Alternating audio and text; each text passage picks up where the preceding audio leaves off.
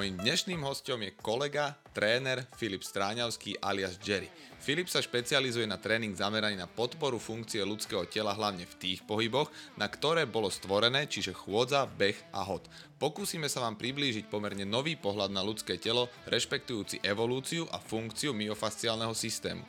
Vysvetlíme vám, čo je to fascia, na čo slúži a prečo sa o tento dlho prehliadaný orgán treba starať. Prajem vám príjemné počúvanie.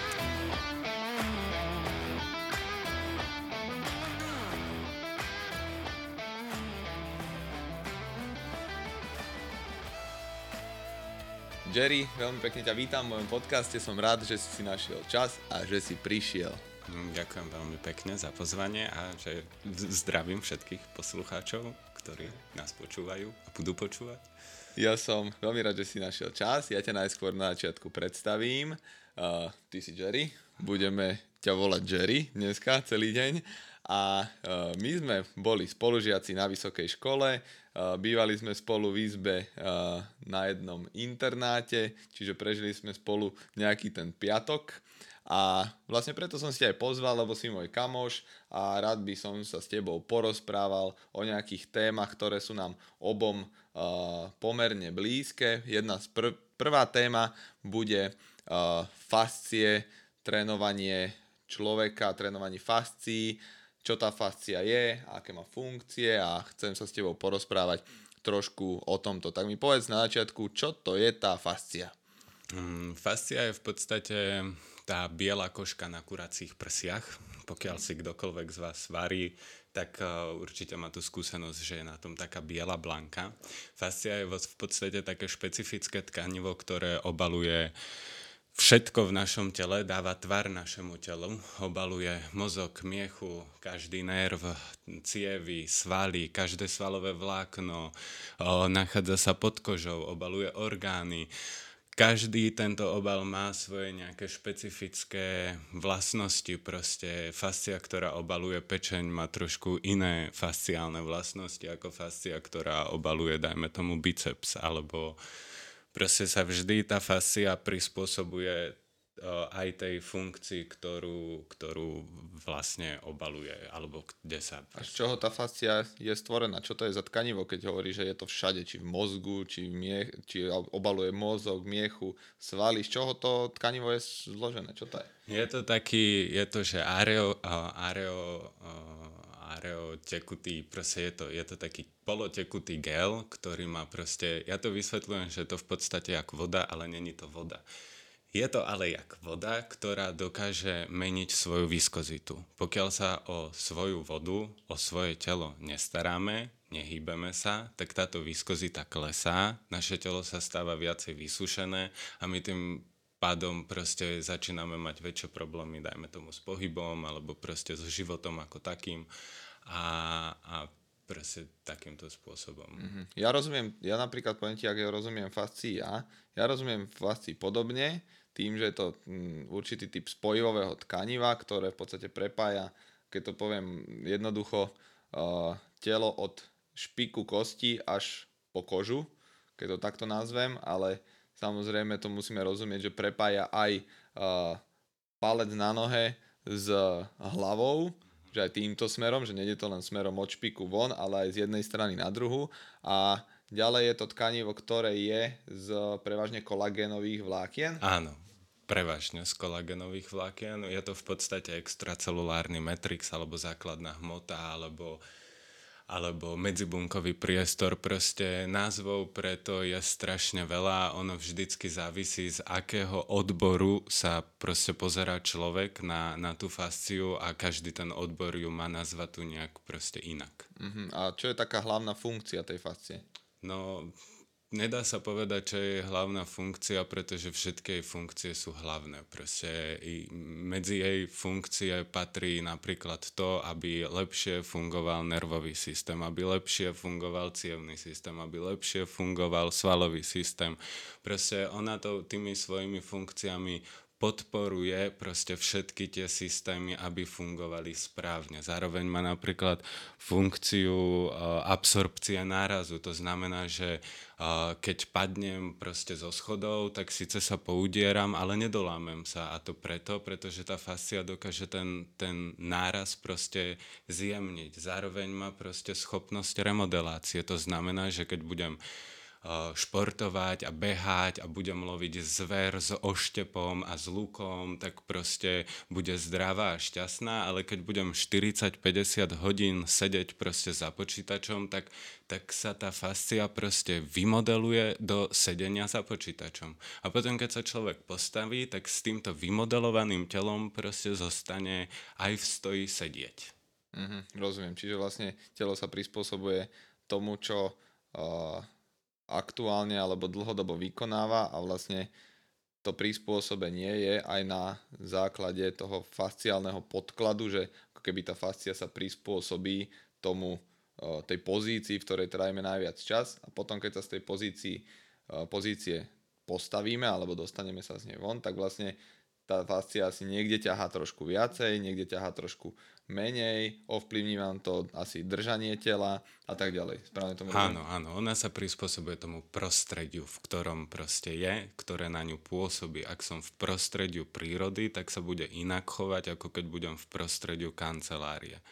Vždycky sa bude ona prispôsobovať hlavne tomu, jak, jak na to telo alebo jak na ňu pôsobí gravitácia. Keď sedím za počítačom a pôsobí na mňa gravitácia, tak zase tá fascia sa bude hlavne prispôsobovať tomu, aby tá gravitácia cez nás proste pretekala alebo pretekala čo najefektívnejšie. Zas, keď sa budem hýbať niekde vonku, tak zase bude inak cez ňu pretekať tá gravitácia a inak sa bude na ňu adaptovať, alebo bude sa jej prispôsobovať, alebo sa bude remodelovať.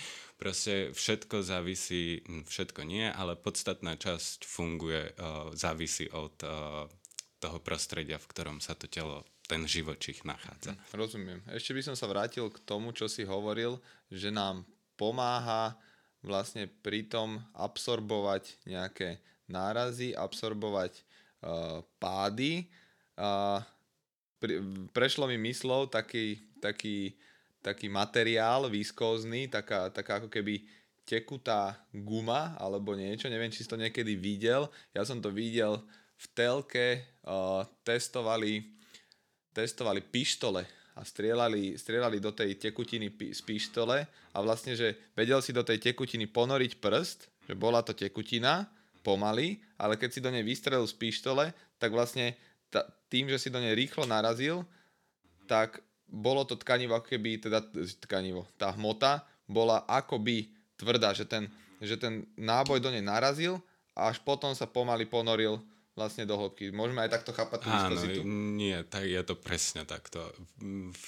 Presne, presnejšie sa to volá viskoelasticita a je to presne, dá sa to urobiť aj so škrobom a s vodou. Keď nasypete škrob do vody, tak vznikne z toho taká hmota, že cez ktorú keď sa budete pohybovať pomaly a zľahka, tak sa bude chovať ako taká pomalá tekutá proste hmota.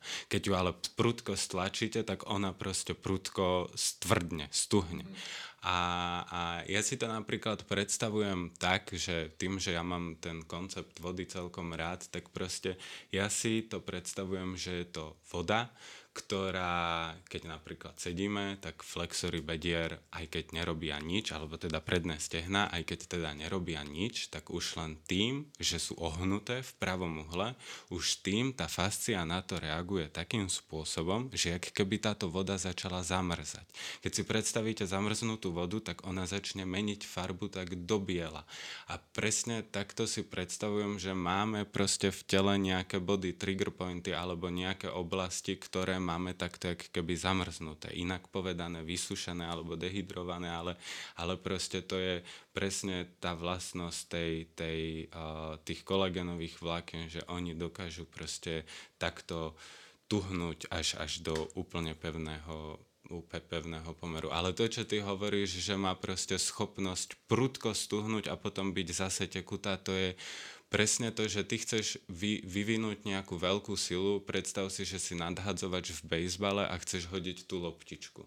Tak akože každý nadhadzovač v bejsbale sa najprv proste celý stiahne do takého klpka, stojí na jednej nohe, úplne prenatálna poloha a potom sa celým telom napriahne tak, že dokáže uh, tú loptičku hodiť strašne rýchlo aj z toho titulu, že proste dokáže tam vytvoriť obrovský nábeh na ten hod a tým, keď ona strelí, tak celé to tkanivo v tom momente toho, ako opúšťa uh, loptička ručičku, tak uh, vtedy je ono úplne najtvrdšie, aby bolo najpevnejšie, aby keď proste ten nadhadzovač hodí, aby proste s tou loptičkou nešla aj ruka, že mu ju utrhne od ramena a aby proste to telo zostalo v celku mm-hmm. pri takýchto nárazoch. Čiže v podstate môžeme tej fascii pripísať aj takej funkciu prenosu energie svojím spôsobom, ak tomu dobre rozumiem, teda tak tomu uh, rozumiem ja, že tá fascia, alebo možno myofascia, aj tento pojem by sme mohli trošku rozvinúť, tá fascia nám pomáha alebo je kľúčová v tom, aby sme dokázali vlastne energiu nasmerovať presne do nejakého predmetu, že či to je či to je loptička, ktorú hádžem rukou, alebo pri futbale je to priamy kop, keď sa snažím vlastne moju kinetickú energiu z behu plus uh, gravitačnú silu nasmerovať do tej lopty, aby som tú loptu odkopol uh, čo najviac. A to uh, nejde len tak pomocou svalov. Svaly samozrejme sú kľúčovým efektorom, kľúčovým vykonávateľom toho celého, lebo tie svaly sú uh, ako keby ten, pohyb, ten vedome pohyblivý segment a vlastne pomocou fascie dokážem ja efektívne tú energiu uh, nasmerovať, odkopnúť tú loptu čo najďalej a vlastne, ak to dobre rozumiem, keby som tú fasciálnu funkciu prenosu tej energie nemal dobrú, tak uh, v podstate nedokopnem tak ďaleko. Nedokopneš, ani nebudeš taký silný. A ako, ako súvisí uh, tá fascia so svalom? A to je presne to, čo som hovoril, že aj keď fascia obaluje všetko, tak všetko, pri všetkom má takú svoju nejakú špecifickú funkciu. A pri svale proste obaluje celý sval, obaluje jeden sval, obaluje každé jedno vlákno. A tento vzťah alebo toto spojenie sa nazýva myofascia. Myo ako, ako sval a fascia ako fascia. A v podstate celé, celý tento myofasciálny systém rieši, alebo teda popisuje to, že proste nemáme v tele 600 svalov, ale máme v tele jeden sval a 600 obalov pre svaly. Preto myofascia je v podstate, že jeden sval. Je to proste len Mhm, čiže v podstate rozumieme, uh, ako by sme sa vrátili v tej anatómii, ktorá uh, rozdeluje všetko na svalové skupiny, tak teraz opäť je ako keby nie že, nie že trendom, ale práve uh, evolúciou tohto postupu rozdeľovania je opäť zase uh, to telo spájať a vnímať ho ako, ako jeden celok. Uh, na čo sa ťa chcem spýtať je, že Mm, teraz my ako, ako tréneri, tak eh, je veľmi v móde využívať nejaké eh, svalové reťazce pri eh, jednotlivých cvičeniach. Tým svalovým reťazcom teda rozumieme, čo to ten svalový reťazec je, alebo taká tá myofasciálna línia, keď to takto nazvem. No, je to v podstate línia, ktorá prepája určité svaly dokopy. Celé to vzniklo najprv len ako nejaká teoretická myšlienka, ale Tom Myers spravil výskum takým spôsobom, že zobrali mŕtve tela, rozrezali ich a začali sledovať kolagenové vlákna, ktoré uh, sú teda fascia a ktoré teda obalujú svaly. A tieto kolagenové vlákna majú tú schopnosť, že dokážu byť strašne dlhé. Uh, svalové vlákna majú svoje obmedzenie od odstupu po úpon. Kolagenové vlákna nemajú nejaký začiatok konkrétny a nejaký konec konkrétny. A oni takto sledovali tie kolagenové vlákna a takýmto spôsobom vyskúmali, že existujú, že telo je prepojené v určitých líniách. Je to relatívne veľmi jednoduché, pretože máme jednu líniu vpredu, od čela po, po špičky na nohách, druhú líniu vzadu, od prstov na nohách cez klembu, cez zadnú stranu až po čelo, čiže máme taký jak keby obal spredu zo zadu, potom máme dve línie zo strán, potom máme dve spirálne línie, potom funkčnú líniu tiež spredu zo zadu a v podstate ten chaos, ktorý je v tých svaloch, v tej anatómii, biceps femoris a quadratus lumborum a gemeleus a, a, a, človek si to nevie ani zapamätať, tak zrazu zo 600 svalov sa stalo 12. A 12 svalov je, je veľmi, podľa mňa, je jednoduchšie na predstavenie, ako, ako sa učiť proste 600 svalovú, anat- 600 svalovú anatómiu. Mm-hmm. Mňa osobne tiež tento pohľad uh, veľmi roztvoril ten obzor, ako vnímam pohyb ako taký, lebo v podstate máme samozrejme jednotlivé svaly, ku ktorým vieme priradiť ich primárne funkcie, lenže každý z tých svaloch, svalov má ešte nejakú sekundárnu funkciu, alebo teda je pomocný v, nejakej, v nejakom inom pohybe, ďalej je, môže byť ešte nie v podstate má jeho primárnu a sekundárnu funkciu, keď to takto, keď to takto zjednoduším. A v podstate to, tie svalové línie alebo tie myofaciálne línie uh, mi do toho dali taký, taký ten uh, vhľad, že som začal chápať, že tá funkcia jednotlivých svalov ako keby za sebou nadvezuje pozdĺž tej, tej línie. Áno, je ovplyvnená funkciou tých iných svalov v tej línii. No ako sa dá toto trénovať? Mm, veľmi nadčasovo. Treba sa zamysleť nad tým, že mm, no, t- treba vystúpiť z tej také akože uh, všeobecne uznávanej teórie, že proste a ideme do fitka, dáme si nejaké drepy, komplexné cvičenia, aby sme za, za, zautočili na veľa svalov a potom to postupne zmenšujeme na nejaké izolované cvičenia, ale v konečnom dôsledku, keď sa nad tým, keď sa nad tým zamýšľam ja, tak akože mi to príde, že ľudia v tom fitku cvičia ako žeriav. Chápeš? Čo robí žeriav? Zdvihne niečo zo zeme, posunie to a položí to. Keď robíš mŕtvý ťah, tak akože čo? Zdvihneš zo zeme a položíš na zem. Keď robíš biceps, tak síce to zo zeme nezdvíháš, ale proste hore dole. A, a toto je ten problém. Tu fasciu cvičíme úplne pri všetkom. Neexistuje moment, aj keď spíme, cvičíme fasciu. Keď budem spať v aute dokrčený, tak každý bude ráno cítiť, že v noci cvičil na hovno.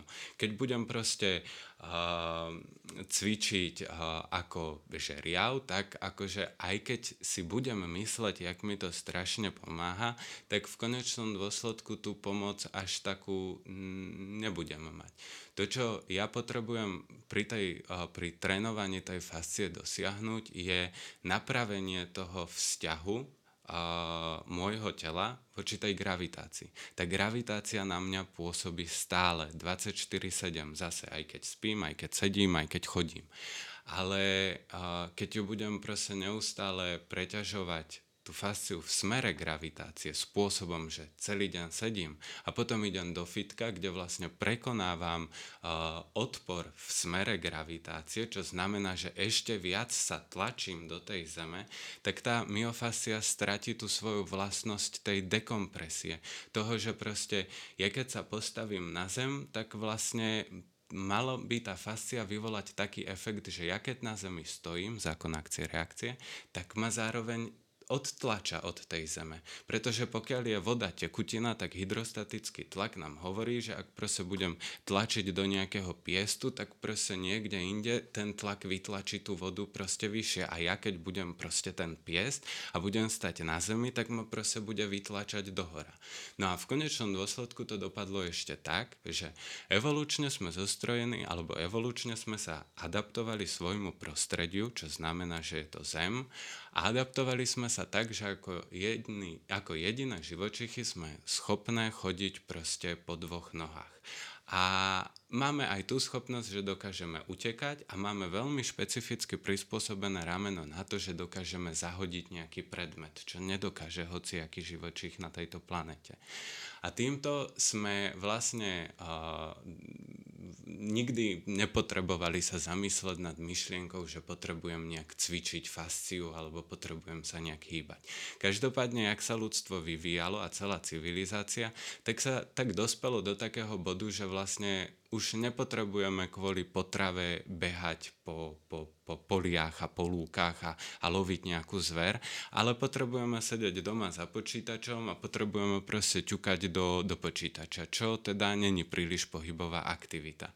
A teraz sa musíme zamysleť nad tým, že a ako by som teda mal cvičiť, keď vlastne ja nemám čo premýšľať nad tým, ako cvičiť. Ja mám žiť proste niekde v prírode. No a dospeli sme teda k takému záveru, že keď uh, zoberem závažie a budem proste ohýbať ruky v klboch, či už budem robiť biceps, alebo predpažovanie, alebo zapažovanie, alebo drepy, alebo proste čokoľvek, takže to mi vlastne pomôže, že to bude vlastne to, to čo ja potrebujem, ale v konečnom dôsledku akože do, dospie, do, začíname dospievať do takého štádia, že uh, že my proste nie sme žeriav, my sme proste živočichy a na to, aby sme sa hýbali ako, ako živočichy, ako ľudia, potrebujeme v prvom rade v tom tréningu začať využívať špirálu. Pretože špirála je veľmi špecifická vlastnosť vesmíru. DNA je špirála, tornádo je do špirály, vodný vír je špirála, galaxia sa točí do špirály, čierna diera sa točí do špirály. Tvoje vlasy proste, sa točia do špirály. Moje vlasy sú proste dosť špirálovito zatočené. A proste je to z toho dôvodu, pretože tá špirála je to najsilnejšia, jedna z najsilnejších síl vo vesmíre. Dokonca najnovšie výskumy ukazujú, že aj fotón samotný letí v špirále. Čiže všetko sa točí v špirále, len my chodíme do fitka a hráme sa proste na žeriavy.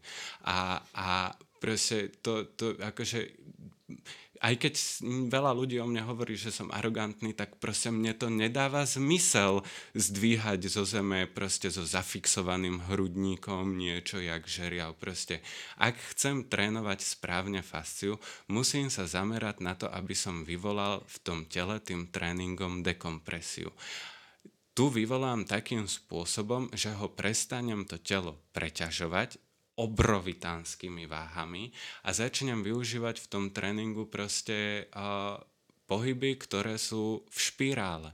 A táto kombinácia proste začne vyvolávať v tom tele dekompresný stav, alebo proste bude to telo prirodzene dekompresovať a na základe toho proste zmiznú všetky skoliózy, alebo už keď nezmiznú, tak aspoň sa zminimalizujú tak, že ľudia nemusia ísť na operácie, kde ti pr- kde ti proste zarazia kovovú tyčku do chrbtice a myslia si, že vlastne to je vyriešenie skoliózy. Hej, zmiznú všetky proste bolestia zápestí, lakťov, ramien, bedier, členkov, zmiznú všetky alebo zredukujú sa všetky obezity, pretože pokiaľ je telo kompresované z toho, že celý deň sedí, tak akože tá voda bude tiež pod určitým napätím. Tie vodné toky typu uh, lymfa, typu cievy proste budú obmedzené len z toho, že sú napäté tie, tie časti tej fascie. A keď ja uvoľním tú fasciu a naučím to telo sa prirodzene dekompresovať, pretože ho budem cvičiť v špirále, tak proste takýmto spôsobom ja dokážem zlepšiť proste celkovú fyziológiu, celkovú anatómiu alebo to, ako ten človek proste vyzerá, že nebudú všetci zhrbení alebo boli by vystretí. A v konečnom dôsledku to najdôležitejšie bude, že sa zmení psychika tých ľudí. Zmení sa ale k tomu lepšiemu, proste všetci na svete sú strašne vystresovaní a takýmto spôsobom ešte vystresovaný z toho, jak celý deň človek sedí a musí doplňať tie termíny, tak ide do fitka, tam si naloží strašne veľa kil a, a ešte viac do tej zeme sa ide zatlačiť. A potom jasné, večer žere nutelu, lebo má depresiu, lebo mu frajerka alebo frajer neodpisuje 10 minút na správu. Tak tak, teraz by som ti do toho skočil ja. A chcel by, som, chcel by som doplniť možno k tej špirále, ma napadla presne taká myšlienka, že uh, spomínal si tú špirálu, že ako vlastne všetko uh, svojím spôsobom sa hýbe do špirály. Aby som to prepojil s tým ľudským telom, práve jedna z tých základných myofasciálnych línií je tá špirálovitá línia, ktorá nám ako keby aktívne, do ktorej sa ktorej súčasťou sú svaly, konkrétne, keď sa budem baviť konkrétne, sú to povedzme svaly trupu, brucha, keď to úplne, že, že uh, zjedno, zjednoduším a zlokalizujem na, na určité miesto. A sú to práve tie svaly, ktoré vykonávajú povedzme rotáciu trupu. Čiže keď rotujeme hrudníkom alebo vytať, chceme sa otočiť za niečím, tak práve tie rotačné svaly vykonávajú tú, tú rotáciu toho trupu. No a tá špirálna línia, ktorá tieto svaly zahrňa,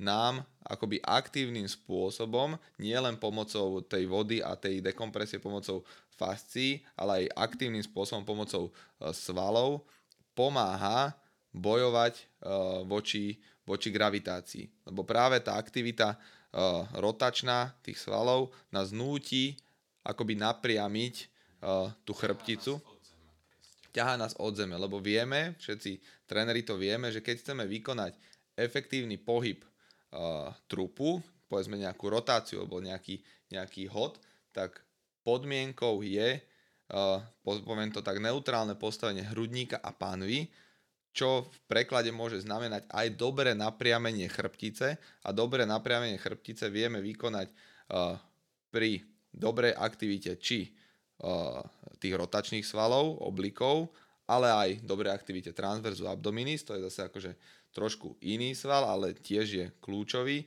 No a keď dokážeme tú chrbticu dobre napriamiť, dokážeme následne dobre rotovať a vlastne tým bojujeme proti takej tej prirodzenej kompresii, ktorú nám tá gravitácia dáva a vlastne aktívne sa to telo ťaha proti tej Aha, kompresii. Úplne, úplne. Stačí ti len sa prejsť, to je čisto rotačná vec, tam proste chôdza je proste to, že to telo sa rotuje. Keď človek behy, beží, to telo sa proste rotuje. A my týmito všetkými činnosťami proste sa dekompresujeme. Ale keď niekto celý deň sedí a potom sa ide prejsť, tak tá chôdza akože síce má stále ten efekt dekompresie, ale už to telo je tak zdeformované, že to už proste nezachráni. A potom to ide vyriešiť tak, že si ide dať mobilizačky hrudníka, ale potom si dá bench press, kde je ten hrudník zase zapečený. Ale aby to nebolo také jednoduché, tak si dá s jednoručkami, kde znovu je ten byt, ten hrudník proste zase zapečený. Čiže úplne, úplne sme vytvorili antirotačné a, a progravitačné cvičenie a snažíme sa takýmto spôsobom pomôcť ľuďom. Ja verím tomu, že tým ľuďom to pomôže, ale málo komu to v skutočnosti vyriešite ich problémy. A to preto, lebo sa proste porušuje tá, tá základná funkcia toho tela. Pokiaľ je funkciou delfína plávať, funkciou orla lietať, tak funkciou ľudského tela je dýchať, chodiť, behať a hádzať. A jak budem chodiť do fitka a budem cvičiť jak žeriav, tak proste po mojich skúsenostiach v tréningu to tým ľuďom proste nepomôže nerieši to tie problémy. Ono ich to akože len tak na oko možno rieši, ale tú skutočnú podstatu tam sa ani nepriblížime proste tým. Áno, tak ono, ono, mm, dá sa to vnímať aj takým pohľadom, že my keď sa pozrieme na uh, klasický uh, prístup, alebo povedzme taký neoklasický prístup k uh, tréningu, nejakému funkčnému tréningu človeka, tak uh, má to svoje benefity, ktoré sú však väčšinou spojené s takým tým, s takým tým, mm, poviem to celkovým zdravím, že uvedem príklad. Keď je človek má určitý level silových schopností, tak my na základe e, vedy vieme, že ten človek, ktorý je silnejší, má vyššiu kvalitu života. Ten človek, ktorý má povedzme viac, respektíve lepšie vytrvalostné schopnosti, má vyššiu kvalitu života.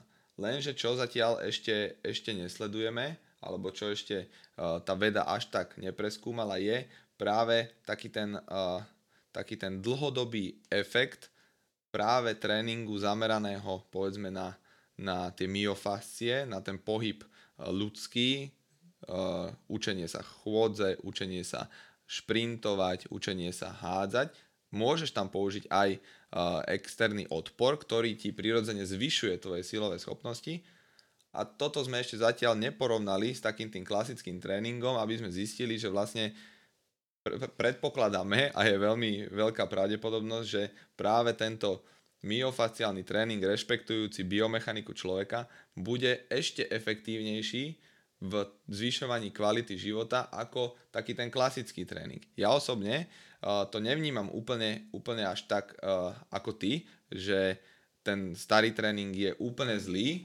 Ja to skôr, nevnímam, že je úplne zlý skôr, zase. Skôr si myslím, akože dám to do kontrastu trošku, že skôr si myslím, že je, je to taký medzikrôčik toho, že časom pochopíme a vylepšíme ten tréning do takej úrovne, že naozaj uh, tým ľuďom budeme sa snažiť pomôcť ešte o čosi viac. Samozrejme tam treba uh, rozlišovať aj tréning bežného človeka a tréning športovca, aj keď aj tí športovci sa dajú trénovať a mali by sa trénovať práve v tom, aby sme podporovali tú ich funkciu, keďže futbalista v kuse uh, na ihrisku behá a kope do lopty, tak tiež mi tam osobne nedáva zmysel uh, robiť počas celej prípravy drepy.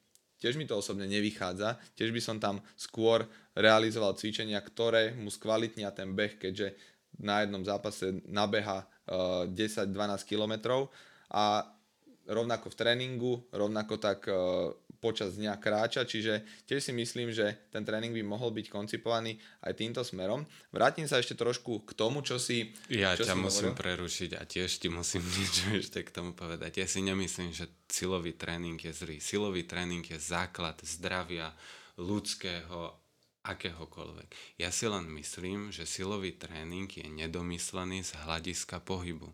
Myslím si, že to zrovna tá pohybová zložka je tá ktorá je na tom silovom tréningu zlá. Není problém robiť výpad s rotáciou v hrudníku a to je riešenie. Není problém robiť kľuky s rotáciou, není problém robiť proste príťah s rotáciou v hrudníku.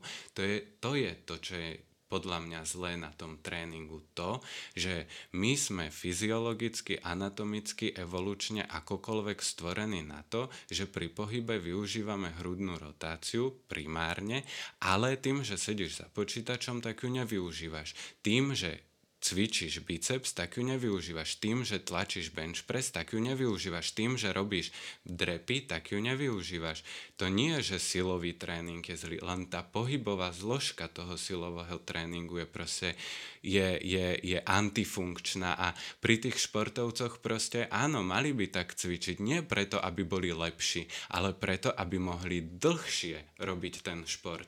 Prečo nemáme 40-ročných športovcov? Máme pár, jasné, nájdu sa výnimky, ale proste sú to výnimky, je to proste malé percento. Prečo my nemáme v NHL a v NFL a, a, a v slovenskom basketbale a v českom futbale a v hociakom proste, prečo sú tam tie zranenia? Jak je možné, že proste človek, ktorý má okolo seba brutálny realizačný tým, tak je v kuse zranený alebo často zranený? Akože kde, je to problém proste len v tom, že tá špirála sa tam netrénuje a ak trénuje, tak je to len okrajovo, je to vedľajšie, je to niečo, čo je doplnok pre ten tréning. To nemá byť doplnok, to má byť proste to gro a do toho gra my máme pridať proste silový tréning, vytrvalostný tréning, rýchlostný tréning a akýkoľvek. Áno, čiže, čiže zhodneme sa možno na tom, že tá, tá podstata uh, rozvíjať silu je správna, len bohužiaľ eh, k tomu využívame zatiaľ ešte neúplne vhodné Áno, lebo, prostriedky. lebo veľmi jednoducho sa dá odmerať, keď túto zoberiem človeka, nastavím ho presne a urobím mi žeriavový pohyb hore-dole, tak proste sa to dá veľmi jednoducho kvantifikovať. Keď budete chcieť ale kvantifikovať chôdzu, tak to bude proste brutál ťažké, brutál problém. A ja ten tréning robím len na základe toho, ako vnímam to ľudské telo, ako sa hýbe v tom priestore, ako, ako, ako je adaptované adaptované na to prostredie, v ktorom proste je. A drvivá väčšina ľudí, s ktorými sa stretávam, či už sú to bežní ľudia, či už sú to tréneri, či už sú to športovci, nie sú dobre adaptovaní na to prostredie, v ktorom žijú. A, a proste však trénujú, však je tréner, však cvičí, ale proste keď je taký skvelý tréner, prečo má postúru úplne že v katastrofálnom stave? Áno, toto, toto sa s tebou zhodnem trošičku, lebo jedna strana je, že sa snažíme naozaj v tom športe, v tej športovej vede všetko kvantifikovať, všetko merať na nejaký výkon, na nejakú hmotnosť, na prekonané kilogramy, na vaty, na, na, na proste kvantifikovať čo možno najviac rôznych parametrov, aby sme vedeli určiť, že ktorý z týchto je ktorý z týchto parametrov je ten kľúčový, ten X faktor, ktorý robí z toho športovca super športovca, že prečo sú tí športovci lepší. Avšak na jednej strane tomu rozumiem, aj e, to sám občas realizujem, ale na strane druhej, keď sa pozrieme na, tý, na, to, na ten state of the art tých, e, tých športovcov, tých najlepších, ten krém de la krém športu, tak vieme, a, alebo teda vidíme, že oni sú aj dobrí v tom pohybe, že ten pohyb vyzerá pekne. Najlepší krasokočuriari sú tí, ktorí sa hýbu najkrajšie. Tí vedia aj najlepšie vyskočiť, vedia spraviť štvoritý axel.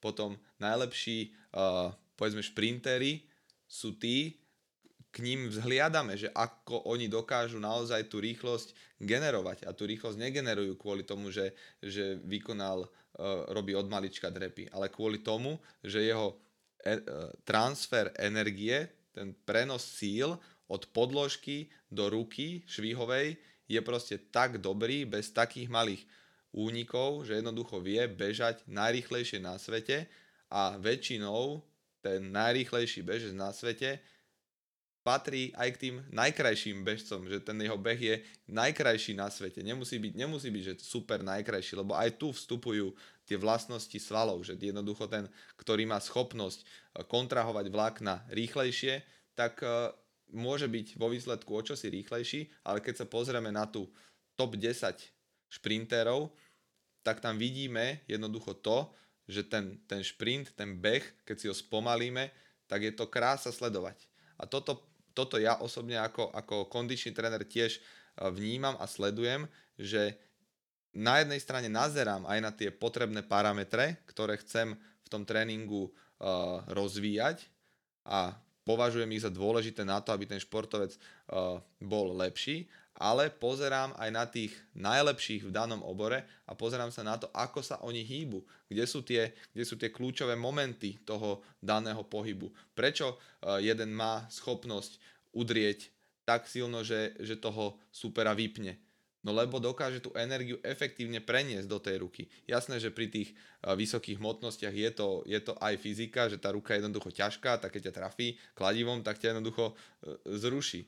Ale keď sa pozrieš na ľahšie váhy, povedzme v tom bojovom športe, tak tam tí najlepší uh, hýbači, tí top movers sú jednoducho tí, ktorí dokážu aj tie ľahké váhy jedným úderom vypnúť. No a toto, toto je pre mňa tiež veľmi dôležitý faktor, ktorý zatiaľ sa mi javí ako celkom prehliadaný je práve tá, tá efektivita pohybu, ktorú bohužiaľ my až tak podľa môjho názoru ešte nevieme kvantifikovať a je to skôr o tom, aký je ten výsledný prejav toho daného pohybu. Keď sa ešte ale vrátim, ešte toto by som tak trošku uzavrel a ešte by som sa chcel vrátiť k takej tej trénovateľnosti tej, tej myofascie, toho špirálovitého systému, ktorý naše telo drží vo vzduchu, keď to tak nazvem, lebo však v podstate stojíme na dvoch malých nožičkách a, a zvyšok tela je, je krásne vo vzduchu, tak osobne sa mi prejavuje to, že ľudia, ktorí začnú sa starať o tú svoju fasciu, začnú využívať rotačné pohyby v tréningu, začnú to telo ako keby dekompresovať, keď to takto nazvem, tak je úplne bežné, že, že narastú centimeter, dva. A to je práve výsledok toho, že, že to telo dlhodobo zatlačané do zeme zrazu má schopnosť sa napriamiť, vo výsledku sa zväčšujú trošku aj medzistavcové platničky, s tým veľmi úzko súvisí aj odstránenie bolesti, lebo jednoducho žiadny klb není potom kompresovaný, či je to členok, koleno, bedro, celá chrbtica, ramena až po, až po hlavu, tak vlastne prirodzene tým tréningom odstraňujeme, odstraňujeme bolesť. A potom ja keď sa nahliadnem na to, že vlastne už keď nejaký ten čas uh, pôsobím takýmto, snažím sa pôsobiť takýmto štýlom aj na svojich klientov, tak, tak nestretávam sa s tým, že by klienta po tréningu bolelo rameno. Jednoducho to, to, to sa mi občas stalo v minulosti, že robili sme povedzme nejaký tréningový program, kde sme mali uh, vytýčené ciele, ideme rozvíjať sílu horných končatín uh, a neviem čo Kvantifikované dolných, ciele. Kvantifikované ciele, kde som sa snažil jednoducho, aby ten človek rástol, aby sa jeho uh, výkon proste zlepšoval. No a zistil som, že občas toho klienta začalo boleť rameno, tak sme riešili potom bolesť ramena. Jasné, poznal som prostriedky na to, aby som tú bolesť odstránil alebo eliminoval.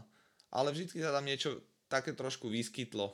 To trošku tuhý, tuhý chrbát po nejakom náročnejšom cvičení, aj keď tá technika bola, bola tip-top, ale jednoducho tie tkaniva reagovali na to, že to proste tuhlo, že ťa občas niečo bolelo, napríklad pri športov to, to vnímam, že tam ho občas sekne, toho občas zaboli a oni to vnímajú ako, ako prirodzenú vec, lenže, lenže tam je ten, ten problém, že keď by si ten tréning prispôsobil tomu, že naozaj chceš trénovať preto, aby si zlepšil funkciu organizmu a nie preto, aby si naháňal čísla, tak zrazu zistíš, že počase to tvoje telo jednoducho ťa nebude trápiť tým, že ti odovzdáva informáciu vo forme nejakej bolesti, že niekde je problém, ale jednoducho budeš sa môcť sústrediť na to, eh, čo chceš robiť, či je to športovec športovať, alebo bežný človek len si žiť bez bolesti a jednoducho tým správnym tréningom tú bolesť z toho tela odstrániš úplne. A toto je pre mňa taká tá, taká tá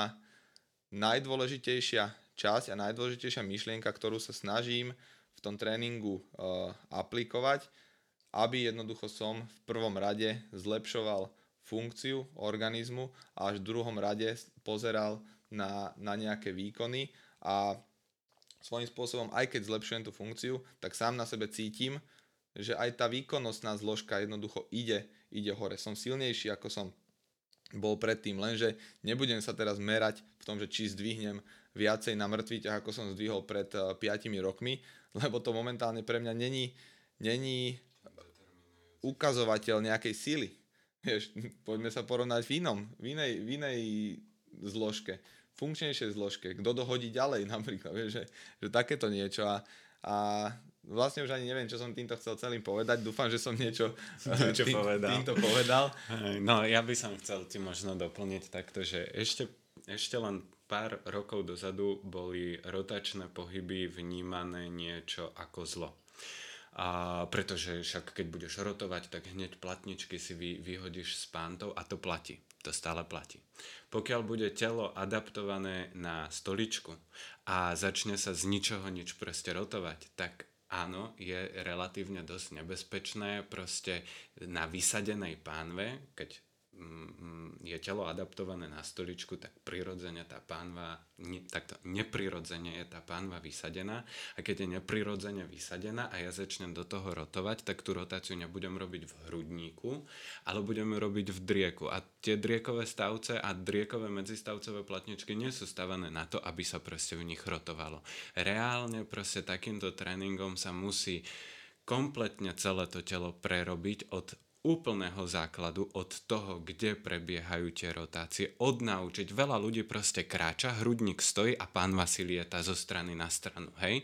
Proste strašne veľa ľuďom sa stalo to, že tá, tá rotácia je v prvom rade nevyhnutná pre funkciu toho tela a v druhom rade proste ona tam musí byť. A keď je hrudník zapečený s, s príťahou v predklone, pretože tam nerotujem v hrudníku, tak potom tá rotácia príde o poschodie nižšie do pánvy a zrazu, zrazu už aj ten, čo chodí cvičiť každý deň, má problémy s bolestiami chrbta a vlastne snaží sa to napraviť nejakým spôsobom, čo ho vlastne zase brzdí v tom tréningu, v tom plnení tých cieľov, ktoré chcel, pretože sa musí namiesto uh, vytlačania hmotnosti na lavičke proste zmieriť s tým, že musí si napraviť najprv chrbát. A tým pádom mu cecky nenarastú, pretože na to, aby napravil chrbát, musí dýchať, dajme tomu, do brucha. A proste takýmto spôsobom je to začarovaný kruh.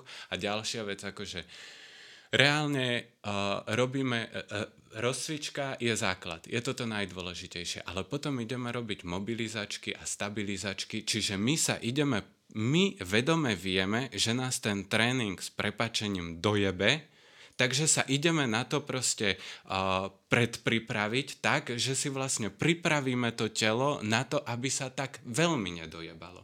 A potom sme vlastne prekvapení, že ako to, že sa mu to vlastne stalo, že ako je možné, že ja robím mobilizačky, stabilizačky, ja mám strašne veľa kolegov, ktorí mobilizujú, stabilizujú, dýchajú, uh, neviem čo všetko robia, ale aj tak ide na operáciu ramena. A vníma to ako, že však pohoda, však, však no pain, no gain. Akože, akože fakt, ako to chodím cvičiť kvôli tomu, že proste má telo boleť, to fakt cvičia ľudia bežní, ktorí chodia k týmto trénerom cvičiť kvôli tomu, že chcú vyzerať ako oni a s tým, že proste ak tak vyzerá, tak hadam dve operácie ramena musím mať minimálne, nie?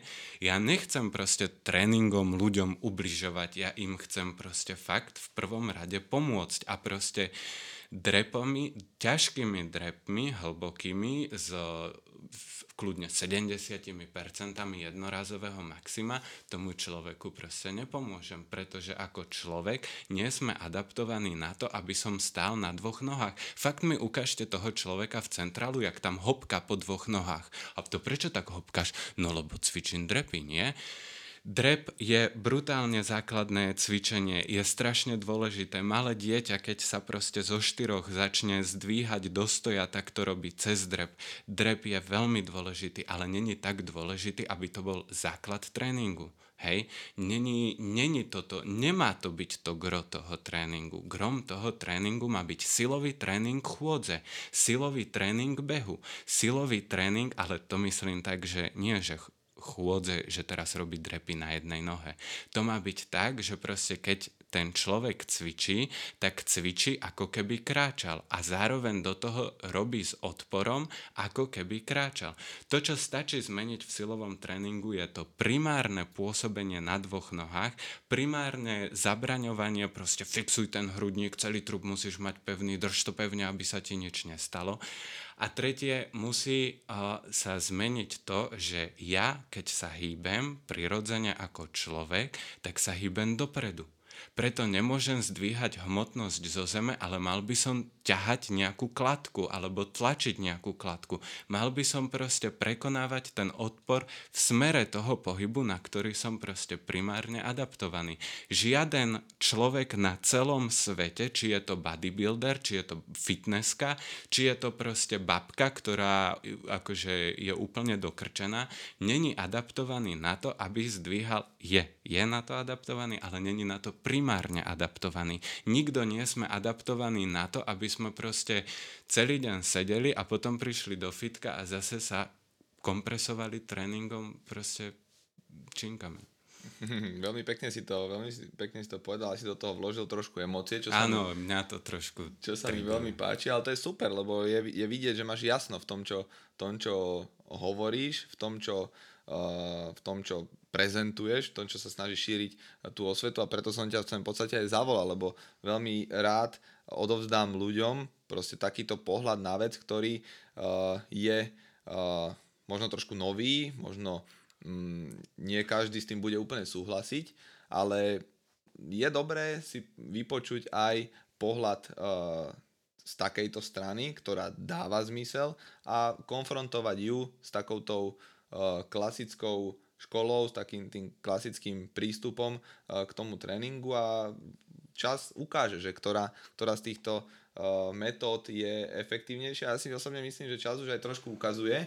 Čas už sa aj ukazuje, ale vieš, aj, aj pri kvantovej mechanike dvojštrbinový experiment, ktorý mal dokázať to, že, že vedec, ktorý potvrdil, že fakt existujú mikročastice atómy, ktorý to fakt dokázal, tak povedal, on tomu aj tak neverí. Podľa neho je kvantová mechanika aj tak hlúposť a ne, ne, nefunguje to. Čiže je úplne jedno, čomu verím ja, je úplne jedno, čomu veríte vy. Proste každý máme vnímanie tej pravdy a tej reality veľmi subjektívne a každý má pohľad na ten svet úplne intraindividuálny a proste ak so mnou niekto nesúhlasí, je to úplne v poriadku a, a, a proste aj keby mu čas neukázal, neukázal a telo by ignoroval po až 4 operácie alebo 5 operácií, tak je to úplne v poriadku, pretože je to cesta toho človeka a ja nemám právo proste presviečať ľudí, že a ty si kreten, lebo ty drepuješ a, a hajzel jeden dostaneš. to, je, to je pravda, ale môžeš, môžeš povedať aj trošku dôraznejšie svoj názor a snažiť sa ho tak trošku uh, presadiť, lebo niekedy je to o tom, ako povedal aj v predchádzajúcom podcaste Martin Janiš, že niekedy ľudia nevedia, čo chcú a my im musíme ukázať, čo chcú ako tréneri. To je možno taká, taký náš uh, údel, alebo taká naša možno, uh, to by sme mali uh, možno sa snažiť raziť, že ukázať ľuďom, takto sa to dá robiť lepšie, efektívnejšie a keď to budeš robiť takto, budeš zdravší, vo výsledku spokojnejší, lepšie budeš tolerovať stres a ešte sa aj viacej dožiješ. No ľuďom je to zásadne jedno, čo robia. Oni budú vždycky veriť tomu, čo bude robiť ten tréner. Otázkou je, čomu bude veriť ten tréner. Či bude veriť tomu, že keď tam príde proste teta, ktorá je proste životom fakt kompresovaná a veľmi a bude s ňou robiť proste nejaké zapažovačky, pretože má hyperkyfózu, tak akože však logicky nie, proste však zapažovať, však musíme posilniť zadné svaly, aby to tam držalo, no tak akože dôvera v tie zapažovačky v bilaterálne cvičenie bez hrudnej rotácie je, je proste, že OK, no tak, tak teta nemala vo súde napísané, aby jej cvičenie Áno, pomohlo. My, my zatiaľ musíme rešpektovať to, že nie každý uh, má takú úplnú, úplnú uh, bázu poznatkov a vedomostí, že by vedel, že to nie je úplne efektívne, čo však nikoho neospravedlňuje.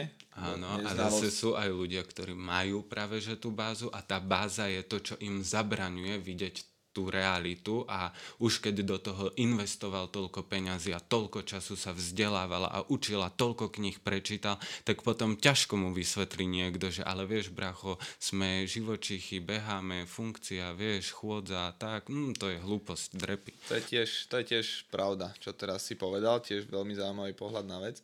Uh, túto témičku by som tiež možno trošku uh, uzavrel ale ešte by som sa zase tak trošku špirálovi to vrátil Výborné. na to, čo sme sa bavili uh, predtým. Je, ty si hovoril o tom, že tá, uh, tá fascia má schopnosť uh, sa jednak natiahnuť, uh, skrátiť, čiže akože je veľmi elastická, ale keď my uh, sedíme počas dňa, alebo teda sme v nejakej jednej pozícii, kde uh, tá, to napätie tých fascií nie je úplne dobre rozložené, tak má tá fascia tendenciu niekde tuhnúť. A z, Áno, zbierať to, to napätie musí byť vždycky rovnomerné. Len je rozdiel, keď je rovnomerné medzi prednou, zadnou, ľavou, pravou, ako keď je rozložené, že strašne veľa v dolnom chrbte, strašne málo v spodnom bruchu, strašne veľa v predných stehnách, strašne málo v zadku, tak akože to napätie je tam stále rovnako, len, len je jeho rozloženie proste neprimerané. No a kde začať pri takomto, ako, ako ja môžem toto napätie, aj teraz keby som chcel doma, začať s tým trošku pracovať, tak ako, ako s tým môžem pracovať? No, a, tak a, už sme sa bavili, že proste tá fascia, jej vlastnosťou je absorpcia toho nárazu. A ja som popisoval to, že tá, uh, ja si predstavujem, aj keď není ako voda, tak že tá voda proste mrzne.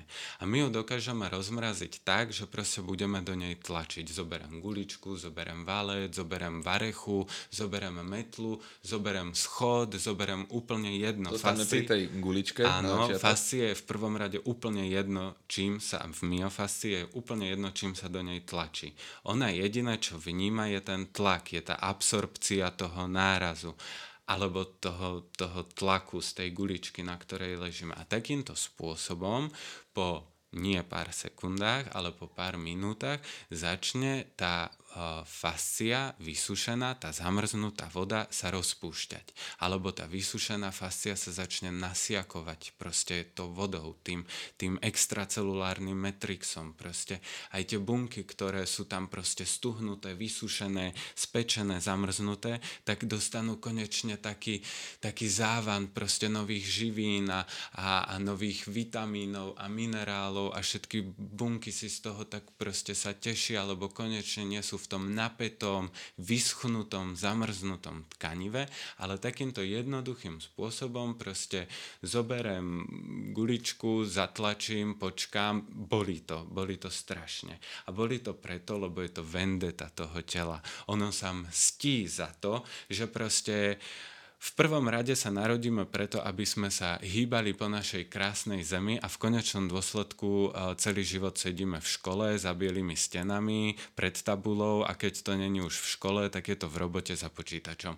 A proste potom, keď sa to telo uh, už dostane do takého bodu, že už uh, tá bolesť toho, že bolí, bolí ma spodný chrbát, táto bolesť už je tak intenzívna, že si človek povie, idem to riešiť, tak akože jeden z prvých krokov, ako to začať riešiť, je uvoľniť to napätie v tom dolnom chrbte a začnem si uvoľňovať toto napätie a v konečnom dôsledku proste je to, je to inteligentný alebo logický prvý krok, ktorý môžem pre tú myofasciu a pre to napätie v tom tele proste urobiť, aby bolo zdravšie, krajšie, efektívnejšie, silnejšie, vytrvalejšie.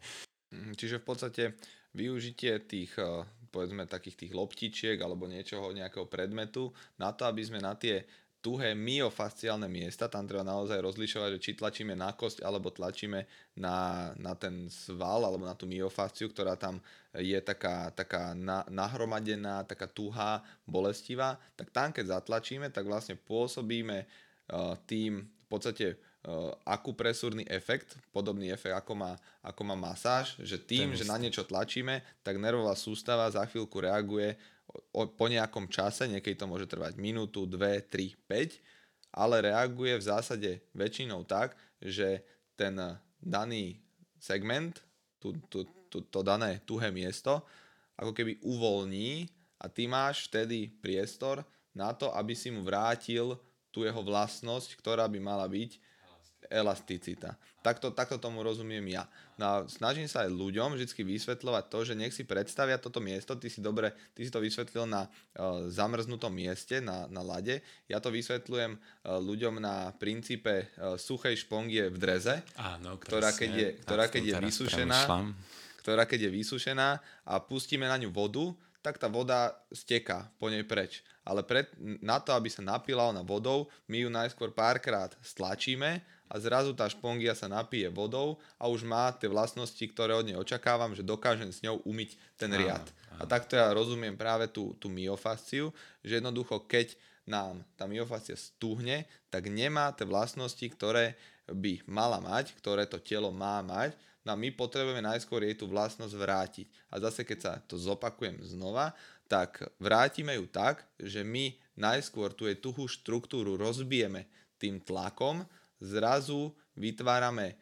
okno alebo určitý čas, kedy tá fascia zrazu má schopnosť e, natiahnuť sa, skrátiť sa, prenášať energiu. A vlastne my keď potom v tom okne uh, precvičíme nejaký pohyb, ktorý to rešpektuje, ktorý to tú vlastnosť tam dodáva, tak vlastne takýmto spôsobom vieme trénovať tú, tú myofasciu a vlastne zlepšovať tú schopnosť tela hýbať sa, schopnosť tela prenášať energiu a vo výsledku uh, je ten človek funkčnejší, zdravší, šťastnejší. A keď ešte uh, dám k tomu jeden veľmi zaujímavý argument, ktorý sa mi osobne celkom páči, tak ten je taký, že vlastne starnutie toho nášho organizmu je v podstate vysychanie, keď, e, keď e, tomu správne rozumiem. Lebo však dieťa, keď sa narodí, má, ja neviem, 80% vody, číslo som vystrelil, ale niekde tam sa to, tam sa to pohybuje. Keď je dieťa v bruchu, tak je to skoro voda. Však skoro je, voda, čistá. No. V podstate to začína všetko z vody. No a vlastne, keď človeka starého postavíš na uh, bioimpedančnú váhu, ktorá vie určiť percento vody v tele, tak zákonite starší človek má menej vody ako ten človek, ktorý je mladý. No a nie je to preto, že tá voda, čo sa z neho vyparila, lebo na neho svietilo slnko, je to preto, lebo tá jeho schopnosť myofasciálneho tkaniva, ktorým je prepletené celé telo od špiku kosti až po kožu, od palca až po hlavu, jednoducho tá fascia vysychá, stráca vodu, stráca tie svoje vlastnosti, stráca tú svoju schopnosť dekompresovať to telo a preto ten človek vyzerá staršie, lebo jednoducho sa mu začnú tvoriť vrázky, jednoducho to telo vyzerá vyschnutejšie, hýbe sa horšie, lebo jednoducho tá fascia nemá tie vlastnosti, ktoré mala za mladá a zároveň aj, ešte som chcel povedať, tretiu vec a je ešte aj nižší ako bol za mladá, lebo jednoducho to telo sa kompresovalo. A práve tá fascia, ktorá uh, tieto všetky uh, javy, čo som povedal, ako keby bojuje proti, proti ním, že teda uh, pomáha nám lepšie sa hýbať, pomáha nám uh, dekomprezovať, pomáha nám aj vo výsledku o čo si lepšie vyzerať, lebo aj tá koža potrebuje mať uh, Určité tú, napätie. to napätie, aj tú hydratáciu na to, aby vyzerala v podstate mlado. Na všetky tieto tri vlastnosti zabezpečuje práve tá fascia, ktoré je to tkanivo, ktoré je kľúčové toho, toho ľudského tela. No a vlastne do určitej miery tým vhodným tréningom a vhodnou starostlivosťou o ten myofasciálny systém vieme tieto tri veci brzdiť, tú evolúciu jednoducho zbrzdiť. Jednoducho vieme, jasné, že keď budeš trénovať fasciu, tak možno sa nedožiješ 200, ale môžeš sa dožiť viac ako človek, ktorý sa o tú fasciu nestará. Vyzerá to a tak. kľudne sa dožiť aj rovnako ako ten, čo sa nestará, ale určite sa dožiješ proste lepšie. Proste nebude ťa to tak, nebude ťa tá staroba tak boleť doslova. A vieš, a to je presne to, že, že veľa ľudí má padnuté nohy, uh, má xače a je to preto, lebo presne tá fascia v tých svaloch z vonkajšej strany stehna je vysušená. Tak čo spravíme? Dáme si gumičku okolo kolien a budeme robiť úkroky do strany. Čo nám v podstate robí to, že nám tú fasciu ešte viac vysušuje. Alebo tlačiť kolena do strany. Alebo tlačiť kolena do strany. Takže ja som vymyslel cvičenie, keďže mi padajú kolena dnu, tak budem tlačiť kolena von, ale v skutočnosti to má taký efekt, že to ešte viac vysušuje tú fasciu, pretože proste ukážte mi toho človeka v centráli, ktorý tam chodí ako krab. A čo chodíš ako krab? No proste robíme ukroky do strany more. No a, a proste, ale v konečnom dôsledku nezáleží podľa môjho názoru, to není, a je to v prvom rade všetko to, čo si povedal, je presne tak, jak si povedal, ale ja sa najviac, akože ja tam tú hlbokú podstatu vidím, že ide o tie bunky. 90, vyše 95% nášho, našich buniek, všetkých, čo je 70 triliónov, proste tiež som vystrelil číslo, strašné kvantum, triliónov buniek sa nachádzajú vo fascii. Keď je fascia vysušená, bunky sú vysušené. Keď sú bunky vysušené, všetky fyziologické procesy, kto, vďaka ktorým žijeme, zdravo alebo nezdravo, tak proste nefungujú. A my keď budeme to telo aj tými úkrokmi do strany ešte viac vysušovať, a potom sedieť a potom proste žrať jedlo, z ktorého sme tiež vysušení a piť koly a, a sprajty a, a všelijaké iné proste dobrotiny, tak proste je jasné, že všetky tie bunky budú fungovať zle a je jasné, že potom proste my budeme chorí a nešťastní a smutní a zničení a to je proste, žijeme v začarovanom kruhu, z ktorého sa proste len ťažko vieme dostať a len preto, lebo navzájom sme si povedali už toľko klamstiev, že sme im uverili. Jak povedal Goebbels, proste miliónkrát opakovaná lož sa stane pravdou. Mm, veľmi pekne si to na konci uh, takto zhrnul. Nie som neonacist. Ani ja. A pozerám, že už sme celkom aj dosť času nahrali, už máme vyše, vyše jednej hodinky, čiže teraz by som ti dal priestor na ešte jeden, jeden uh, krátky monolog, ktorým by si nejakým spôsobom zhrnul takú tú svoju myšlienku, čo by si možno chcel povedať ľuďom, čo majú robiť, čo nemajú robiť Môžeš to povedať v jednou vetou, dvoma vetami, troma vetami, iba im odozdať nejakú vlastnú svoju myšlienku. Fú, to si ma celkom zapálil, no dobre. A ja si myslím, a ja v to aj trošku verím, že všetko, čo sa nám v živote stane, všetky zlomené srdiečka, všetky bolesti chrbta, všetky, ja neviem, autonehody a, a všetky udalosti, ktoré sa nám stanú, tak sme si dopredu naplánovali nie každý, ja to vidím v tom fitku, nie každý má vo súde, aby mu cvičenie proste pomohlo, pretože vidím, že s tými ľudskými telami sa narába neludským spôsobom, ale proste je to úplne v poriadku a každý by mal robiť vždycky to, čo vie proste najlepšie. Radšej dať niekomu ukroky do strany s gumičkou a mať tam skutočný záujem, že chcem tomu človeku pomôcť, ako mu dať ukroky s gumičkou len preto, lebo som to dal už šiestim klientom predtým a proste potrebujem zarobiť, pretože hypotéka, pretože hen to musím a, a, a proste nikdy nie je dôležité to, čo robím, ale s akým zámerom to robím a treba vždycky mať uh, kritické myslenie dostatočne zdravé na to, aby sme uh, dokázali žiť v tomto prostredí, v ktorom žijeme, ktoré je proste strašne neprirodzené pre človeka a, a mali by sme začať s tým narábať a začať si uvedomovať to, jak veľmi neprirodzenom prostredí žijeme. Ďakujem ti veľmi pekne Podička, za, za túto uh, rozvinutú vetu. Ja by som chcel tiež uh, odovzdať uh, niečo, niečo poslucháčom a to je to, že v podstate pozerajme na ten uh, pohyb ako na celok, pozerajme sa na tých uh, športovcov, na tých ľudí, ktorí sa hýbu najlepšie, vnímajme to ako, ako umenie sa hýbať a starajme sa o naše fascie, pracujme na možno iných veciach, ako sme doteraz boli zvyknutí alebo boli učení, že treba činky len dvíhať, ale môžeme tú hmotnosť nasmerovať aj trošičku iným smerom. No a robme tak, aby sme sa po tréningu cítili lepšie, ako sme sa cítili pred tréningom, aby som na druhý deň po tréningu nebol rozbitý, lebo však som mal ťažký tréning, ale aby som na druhý deň cítil, že mal som včera dobrý tréning, dneska sa cítim skvele a robme veci tak, aby sme s nimi vo výsledku mohli byť uh, spokojní. Jerry, veľmi pekne ti ďakujem, že si si našiel čas. Bolo to veľmi výživné, som veľmi šťastný, že sme tento podcast konečne nahrali, lebo chvíľočku sme sa nevedeli stretnúť aj vďaka pretrvávajúcej svetovej pandémii. Uh, a, a Mojim Ďakujem post-covidovým príznakom. Nemáš za čo, ja ďakujem každému jednému človeku, ktorý to dopočúval až sem. Myslím si, že si, si frajer a, a ďakujem aj ja veľmi tebe za pozvanie a dúfam, že si to niekedy zopakujem. Ďakujem veľmi pekne, Jerry. Pekný deň!